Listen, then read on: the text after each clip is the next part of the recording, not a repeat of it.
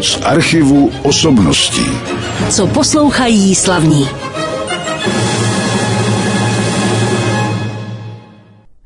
Už skončila první skladba v dnešním pořadu z archivu osobností na rádiu Klasik Praha. Vy jste určitě všichni poznali, že jsme hráli třetí větu Allegretto Gracioso z osmé symfonie G-dur Antonína Dvořáka a Gewandhaus Orchestr z Lipska řídil Kurt Mazur.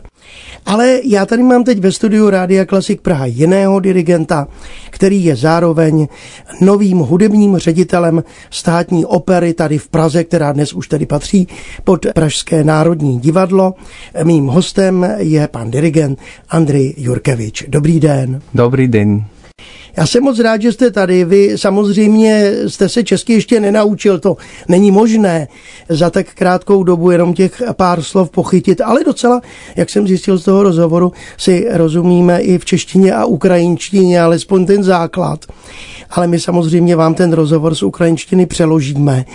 A tak se zeptám teď pana dirigenta, protože jsme slyšeli českou hudbu, tak tu jste nezařadil do vašeho výběru vaší oblíbené hudby asi jen proto, že jste teď v České republice. Jaký je váš vztah k české hudbě a k Dvořákovi? Добрий день ще раз, шановні радіослухачі, любителі музики, люди, які розуміються на na klasiční muzici. Dobrý den ještě jednou, milí posluchači, milovníci hudby a také lidé, kteří mají rádi klasickou hudbu.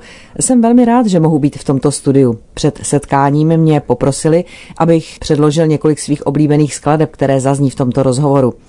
Dvořák je pro mě skladatel s velmi hlubokou slovanskou duší a vyvolává ve mně různé pocity. Když slyším jeho hudbu, moje duše zpívá a navíc tato osmá symfonie, kterou jsem mnohokrát dirigoval, proto je pro mě tento skladatel velmi důležitý. Tak děkuji za tuto první odpověď na mou otázku a teď dovolte několik otázek přímo k vám. Především se chci zeptat, z které části Ukrajiny pocházíte, kde jsou vaše kořeny a chápu, že ta otázka je teď trošku složitá a smutnější. Já pochodzу z Західної України, з міста Зборова. Напевне, для Чехів це місто відоме тим, що Pocházím ze západní Ukrajiny, z města Zboriv. Češi toto město pravděpodobně znají, protože v roce 1918 v něm došlo k velké bitvě u obce Kalinivka. Stojí tam také památník na počest padlých českých vojáků. Máte v tom místě ještě nějaké příbuzné, blízké lidi? Myslím, že ano. А, так, звичайно, ще залишилася моя мама, моя сестра, племінники. Так що я, коли є можливість, коли була можливість ще до війни, я звичайно, що частіше tam buvав зараз. Ano, samozřejmě, zůstala tam moje matka, sestra a synovci. Když jsem ještě před válkou měl tu možnost, často jsem za nimi jezdíval, ale teď už taková možnost není. Věřím ale, že bude a přeji všem Ukrajincům, kteří jsou nyní v zahraničí, aby se co nejdříve vrátili domů. Budeme držet palce nejenom Ukrajincům, ale vlastně nám všem. Děkuji дуже. Děkuji mnohokrát. Je to problém celé Evropy, celého světa, je to tak. Ale my si budeme hlavně povídat o hudbě, když se možná k tomuto tématu vrátíme taky ještě jednou přes hudbu. Zeptám se teď, kde jste vystudoval, abychom měli jakýsi obrázek o vás. Я вчився у Тернополі. Ну, спочатку у Зборові, звичайно, у моєму рідному місці в музичній школі початковій, потім у Тернополі в музичному училищі імені Соломії Крушельницької, і потім а, у Львові Nejprve jsem studoval v rodném Zborově na základní hudební škole a poté v Ternopilu na hudební škole Solomily Krušelnické a až potom ve Lvově, kde jsem dokončil své hudební vzdělání. Tam jsem studoval na hudebním institutu Mikoly Lisenka, pak se z toho stala hudební akademie. Vystudoval jsem obor dirigování a dokončil jsem postgraduální studium, takže dirigování jsem se učil hlavně ve Lvově. Mým profesorem byl Jurij Oleksiovič Luciv, velmi slavný učitel, laureát Ševčenkovy ceny, profesor a docent. Ten svého času studoval u Mikoly Filaretoviče Kolesy, který obor dirigování a skladby vystudoval v Praze. Žil tady ve 20. a na počátku 30. let minulého století. Vidím v tom nějakou spojitost. Ve svých vzpomínkách popisoval, jak chodil do Národního divadla, poslouchal dirigentské zkoušky, chodil do státní opery na představení. Měli tam český, evropský a německý repertoár. Čili jeho vzpomínky na studium a život v Praze jsou nesmírně zajímavé. Možná to, že teď jsem tady, není náhoda a mám tak možnost vzdát úctu a poděkovat učitelům, kteří učili zase moje učitele. Než si pustíme další hudbu, tak eh, už jsme se dostali teď eh, sem k nám do Prahy, ale o té si samozřejmě budeme povídat za chviličku, ale já se vrátím ještě k vašim začátkům. Proč právě dirigování a hrál jste třeba předtím na nějaký nástroj? У музичному училищі, тобто це зараз музичний коледж, в якому я навчався у Тернополі, я був v Ternopilské hudební škole jsem hrál na akordeon neboli harmoniku a když bylo na čase ve studiu pokračovat, vyvstala otázka, zda si koupit dražší nástroj, na který jsem bohužel neměl peníze. Stálo to tehdy 5 až 6 tisíc dolarů, což tehdy bylo opravdu hodně. Takže jsem vlastně kvůli různým překážkám začal dirigovat, protože dirigentská taktovka stála asi 20 haléřů, tedy byla o hodně levnější Tak je to zvláštní, když teda člověk nakonec ten nástroj nezíská a stane se dirigentem, tak bylo to jenom v ceně toho nástroje. Знаєте, jak v žití буває, що якісь речі, які доля хоче якось розпорядитися, вона Víte, jak to v životě chodí, když pro vás osud něco připravil a otvírá pro vás různé dveře. Do jedněch vstoupíte, ale vystoupíte z jiných.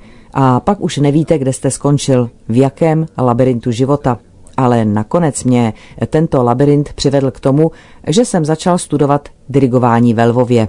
Tak to bylo trošku něco malinko úsměvného, ale teď se dostáváme k hudbě trošku smutnější, jak mi pan dirigent Jurkevič tady naznačoval před chviličkou, tak co jste vybral, protože já řeknu, že to bude právě sbor a bude to sbor z jedné Verdiho opery. Proč právě tato ukázka z Macbeta? Після того, як я закінчив своє навчання в Україні у Львові, po ukončení studia na Ukrajině jsem začal pracovat jako dirigent ve Lvovské národní opeře, ale cítil jsem potřebu ještě ve studiu pokračovat. Chtěl jsem porozumět jiným kulturám, jiným zemím a jiným orchestrům. A tak mě životní dráha zavála do Itálie, kde jsem studoval skladbu a dirigování a aktivně hledal příležitost stát se koncertním dirigentem. Chtě nechtě jsem si zamiloval italskou operní hudbu a tvorbu skladatelů jako Giuseppe Verdi nebo Giacomo Puccini. Proto jsem se rozhodl zařadit do našeho seznamu ukázek tento fragment z opery Macbeth, který mimo jiné vzhledem k situaci na Ukrajině odpovídá tak trochu i mému duševnímu stavu. Dozněl sbor z opery Macbeth Giuseppe Verdio, Patria Opresa zpíval ambroziánský operní sbor a hrál orchestr New Philharmonia Orchestra, řídil Ricardo Muti. To bylo další hudební přání mého dnešního hosta Andrie Jurkeviče, kterého se dál ptám, protože vy jste narazil teď na Itálii a na vaši lásku k italské opeře. A vy jste v Itálii, jestli se nemýlím, strávil poměrně dost času. Jak se to stalo? Ну, це напевно дуже довга історія. Мої італійські пригоди мого навчання і початків моїх моєї роботи там. Moje italské dobrodružství, tedy studium a pak i práce v této zemi, to je velmi dlouhý příběh. Stalo se to shodou různých okolností, když se rozhodovalo o tom, kdy a jaké dveře se mi v tom životním labirintu otevřou. Tehdy jsem navázal spolupráci s italskou pracovní agenturou a bylo nutné rychle nahradit známého dirigenta Bruna Campanellu, který měl ve městě Palermo dirigovat operu Norma. A oni se mě zeptali, zda bych nemohl jet za ním domů a vzít si z obchodu novou partituru opery Vincenza Belliniho Norma. Zda ji můžu za jeden nebo dva dny nastudovat, aby mohly začít zkoušky, které Bruno Campanelli kvůli zdravotním potížím nemohl vést. Takže jsem jel za ním, za půl dne jsme prošli celou operu a pak jsem jel do Palerma, kde se mi s touto operou podařilo debitovat. A od té doby začala další etapa mé hudební kariéry. Začal jsem rozumět italské hudbě a hodně dirigovat italské belcanto. Ano, belcanto to je váš velice oblíbený obor, jak jste mi říkal, pěvecký. My si poslechneme taky za chviličku ukázku z normy Vincenza Belliniho, ale ještě předtím se zeptám na spolupráci s nejrůznějšími pěvci. Podařilo se vám spolupracovat s českými pěvci už třeba při vašem působení v jiných zemích? A nebo teda můžeme mluvit i o československých pěvcích? Так, звичайно, я співпрацював з багатьма хорошими видатними співаками čecho-slovenskými. Ano, samozřejmě. Spolupracoval jsem s mnoha vynikajícími československými zpěváky. Moji kariéru, pochopení hudby a dirigování belkanta významně ovlivnila Edita Gruberová, vynikající pěvkyně, která měla úžasnou kariéru a velmi zajímavý umělecký život. Bohužel už není mezi námi, ale milovníci hudby na ní samozřejmě vzpomínají. Naším prvním společným představením byla Norma v Berlínské filharmonii. Spolupracoval jsem také s mladými pěvci, jako je Pavol Breslik, Jana Kurucová, Lucie Kaňková, to už je ta mladá generace. S Lucí jsem zažil opravdu zajímavý příběh. Během pandemie v roce 2020 se přes internet konala interaktivní vokální soutěž a já byl členem poroty. V té době jsem byl hudebním ředitelem Kišiněvské opery v Moldavsku. Naše divadlo se rozhodlo udělit zvláštní cenu pro nejzajímavějšího interpreta a tuto cenu získala právě Lucie Kaňková. S ní jsme pak jeli i do Oděské opery, kde se zúčastnila slavnostního koncertu. No a nyní, když jsem otvíral svou první sezonu ve státní opeře, zpívala titulní roli Violety v opeře La Traviata. Ale my se teď vrátíme v naší hudební ukázce k pěvci zahraničnímu, protože vy jste vybral slavnou pěvkyni Montserrat Cavaillé v té následující ukázce z Belínyho Normy a orchestr řídí Carlo Felice Cilario. Andrej Jurkevič je mým hostem ve studiu Rádia Klasik Praha, nový hudební ředitel státní opery, která tedy působí jako jedna ze scén Národního divadla v Praze. No a protože už jsme se do Prahy si dostali a probojovali teď postupně, tak se ho zeptám už teď na jeho působení tady, protože to nevím opravdu, jak to probíhalo, že jste se tedy stal tím hudebním ředitelem státní opery. У травні цього року, 2022, я був отримав запрошення від дирекції. V květnu tohoto roku jsem dostal pozvání od vedení státní opery, abych prodirigoval jedno představení. Kontaktoval mě Per Boje Hansen, umělecký ředitel opery. Tehdy jsem dvakrát dirigoval La Traviatu a poté jsem dostal pozvání od vedení divadla ujmout se role hudebního ředitele opery. Dobře, vy jste už tady byl v Praze vlastně v tom roce, jak jste říkal, 2012. To jste také tady řídil. A jaké představení? Це власне був у цьому році концерт з Едитою Груберовою, її сольний концерт з оркестром, оркестром радіо. У мене прекрасні спогади про цей період, тому що це було якесь таке Byl to koncert s Editou Gruberovou, její solový koncert s orchestrem. Na toto období mám nádherné vzpomínky. Doprovázet tak skvělou zpěvačku, neobvyklého člověka, to bylo pro mě štěstí, takže to jsou nezapomenutelné vzpomínky. Když jste teď tady, působíte ve státní opeře, jak se vám líbí budova státní opery? Jak na vás působí? Звичайно, мені будівля опери дуже подобається, і тим більше вона нагадує дуже одеську оперу. Це і не дивно, тому що вона була збудована тими самими архітекторами Фельнером і Гельнером. Budova opery se mi samozřejmě moc líbí. Připomíná mi to oděskou operu. A není se čemu divit, protože obě budovy postavili stejní architekti, Fellner und Gellner. Takže mi to připomíná Ukrajinu a Oděsu, kde jsem byl také hudebním ředitelem. A to je další spojitost, jak architektonická, tak i duchovní. Takže se tady budete pomalu cítit jako doma. Ale poslechněme si teď tedy další hudební ukázku. Když jsme vybírali ty ukázky spolu, tak jste říkal, že tahle ta hudba tohoto skladatele prostě nemůže chybět. Tak co to bude? Je to Mozart, já napovím teda z toho scénáře. Mozart to je asi jasný výběr. Звичайно, будь-яка підбірка, добірка диригентом музики, яка йому найбільше подобається, не може не включати в себе Моцарта, оскільки це композитор, який Žádný seznam nejoblíbenější hudby dirigenta se neobejde bez Mozarta, protože jde o skladatele všech dob, který předběhl svou i naší dobu a dokonce i naši potomci budou říkat, že jde o velmi moderního skladatele. Je pro mě nesmírně tvořivý a má univerzální světonázor. Myslím, že by ho měl poslouchat každý – ti, kteří se chtějí uklidnit, ale i ti, kteří chtějí být produktivnější. Pro mě jako operního dirigenta je všestranným skladatelem. Jeho hudba, ať už symfonická nebo operní, má tolik hudebních i dramatických vrstev, že je to něco mimořádného. Řekl bych, že je to skladatel všech dob a národů. A tak si pustíme finále ze 40. symfonie G-moll Wolfganga Amadea Mozarta. Ještě řeknu interpreta. Tím je Württemberský komorní orchestr z Heilbronu, který řídí Jörg Ferber. Vy ho často taky slyšíte v našem vysílání. Württemberský komorní orchestr z Heilbronu řídil Jörg Ferber.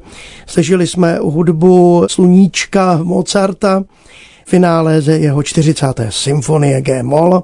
Bylo to další hudební přání Andrie Jurkeviče, hudebního ředitele státní opery kterého se teď už zeptám na to, co vlastně chystá, co si, jak si přece vzal udělat ve státní opeře Praha. Já už jsem tady měl hudebního ředitele Národního divadla Roberta Jindrou a ptal jsem se ho, jak se, jak si odlišuje ta funkce hudebního ředitele od jenom toho běžného dirigování. Co všechno musí hudební ředitel? Ну, чим відрізняється від звичайного диригента, все дуже просто. Звичайний диригент у театрі диригує, він несе відповідальність лише за свої вистави, а музичний а, директор театру відповідальний, напевно, за Čím se liší, to je velmi jednoduché. Obyčejný dirigent v divadle diriguje a nese odpovědnost pouze za svá vystoupení. Hudební ředitel však nese odpovědnost za dirigenta, který řídí jiná představení, také samozřejmě za sebe a i za mnoho dalších organizačních a repertoárových věcí. Je to prostě obrovský kus práce. Samozřejmě vy, kromě toho, že máte rád operu, tak jste dirigovala to i v jiných divadlech taky baletní představení. Tak jaký je váš vztah právě k té baletní hudbě?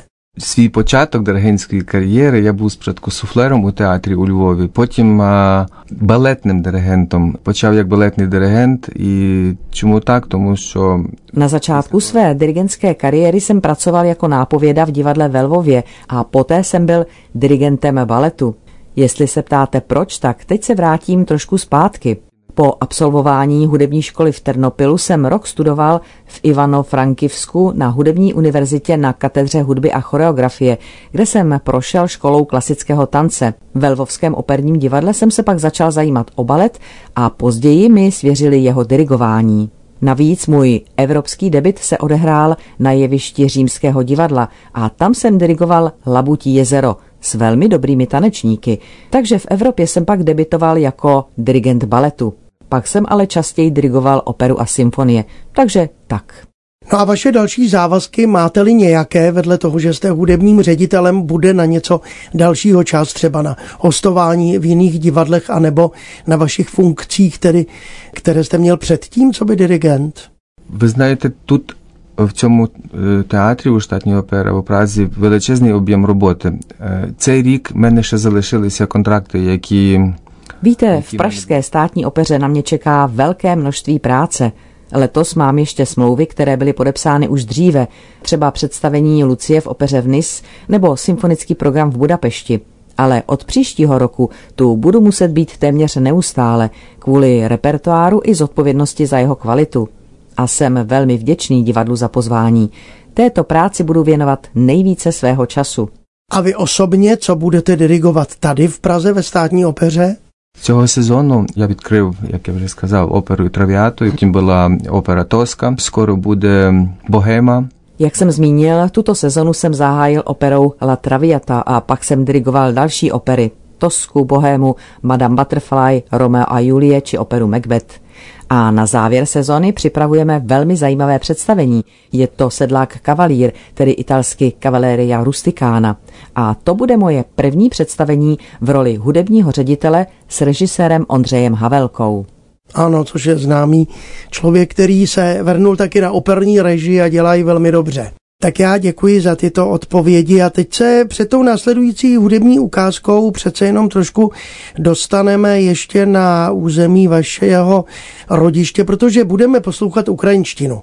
A já vždycky, když ukrajinštinu slyším, tak si samozřejmě nemohu nevzpomenout na utrpení tamních lidí. Nakonec to denodenně vidíme v televizních zprávách a nechceme to vidět, protože je to něco opravdu zrůdného. Kde vy jste byl v době, kdy kdy vypukla válka na Ukrajině. V které zemi?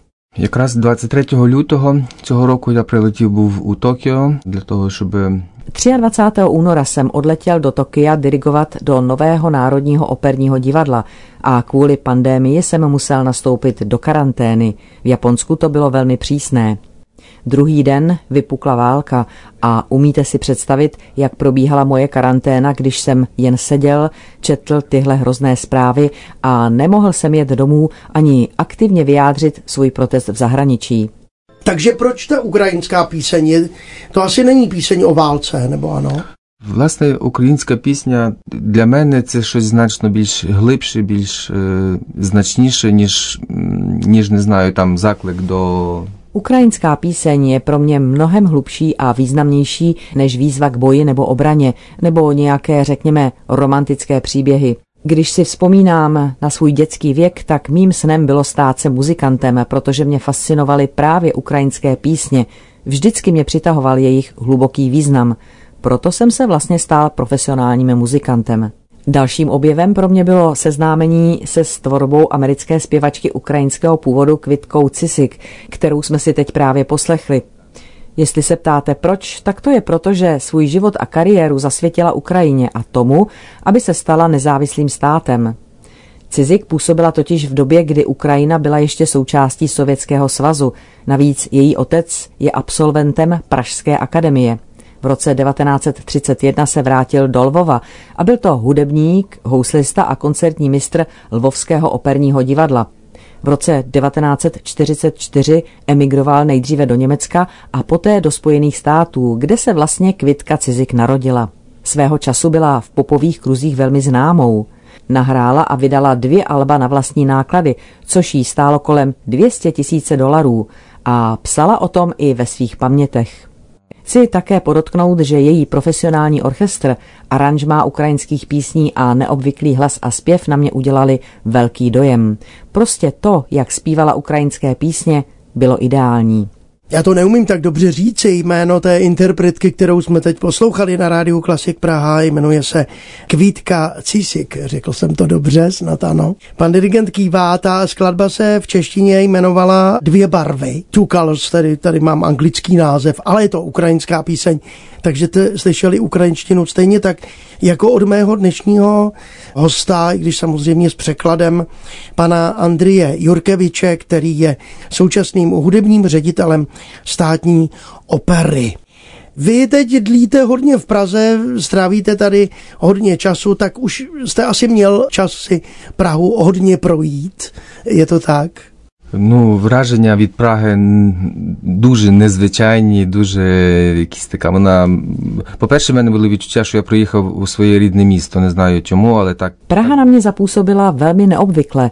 Měl jsem pocit, jako bych přijel do svého rodného města. Nevím proč, ale prostě to bylo tak. Vystoupil jsem z letiště, jel jsem do centra Prahy a všechno mi připadalo nějak povědomé. Je to asi nějaké déjà vu, a nebo si to ještě pamatuji z roku 2012. V tomto městě se cítím velmi dobře, cítím, že je moje a doufám, že i mě Praha vezme za svého. Moc bych si přál, aby se to tak stalo. Procházím se pražskými ulicemi, navštěvuji muzea, poznávám kulturu a to se mi moc líbí.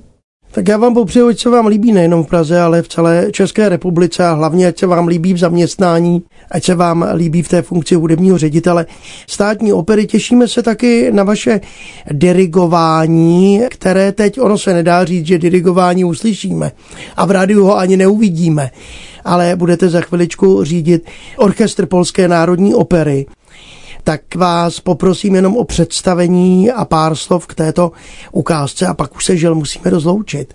З 2014 по 2017 рік три сезони я був також музичним директором у Варшавському. V letech 2014 až 2017 jsem byl ředitelem Varšavského velkého divadla a Varšavské národní opery. Tam jsem řídil jedno z ikonických představení, na které jsem velmi hrdý, a to je Rossiniho opera Willem Tell. Její finále na mě dělá velký dojem. To její C-dur je možná hodně optimistické, ale je to jakýsi vrchol, ke kterému by se každý hudebník, každý dirigent měl přiblížit. Tato opera mi připomíná jedno z nejšťastnějších období mé tvorby. a rád bych, abyste si poslechli tento fragment. Na závěr tedy závěr z opery Willem Tell Joaquina Rossiniho. Orchestr a sbor Polské národní opery diriguje můj dnešní host tady ve studiu, současný hudební ředitel státní opery tady v Praze, pan Andrej Jurkevič. Já vám moc děkuji za to, že jste přišel a přeji hodně úspěchů a radosti z hudby v Praze a ať taky brzy máme i jiné radosti na světě. Я вам також дуже вдячний за запрошення, пане Іване. Запрошую і вас, і наших слухачів, і чеських, і українських, і всіх національностей, які живуть у цьому прекрасному місті, у наш театр. У нас дуже цікаво, у нас дуже музично, так що приходьте на наші вистави. Дякую вам. Jsem také velmi vděčný za pozvání, Ivane. Zvu vás i vaše posluchače, nejen české a ukrajinské, ale také všechny lidi žijící v tomto krásném městě do našeho divadla. Je to u nás zajímavé a muzikální, takže přijďte na naše představení. A děkuji.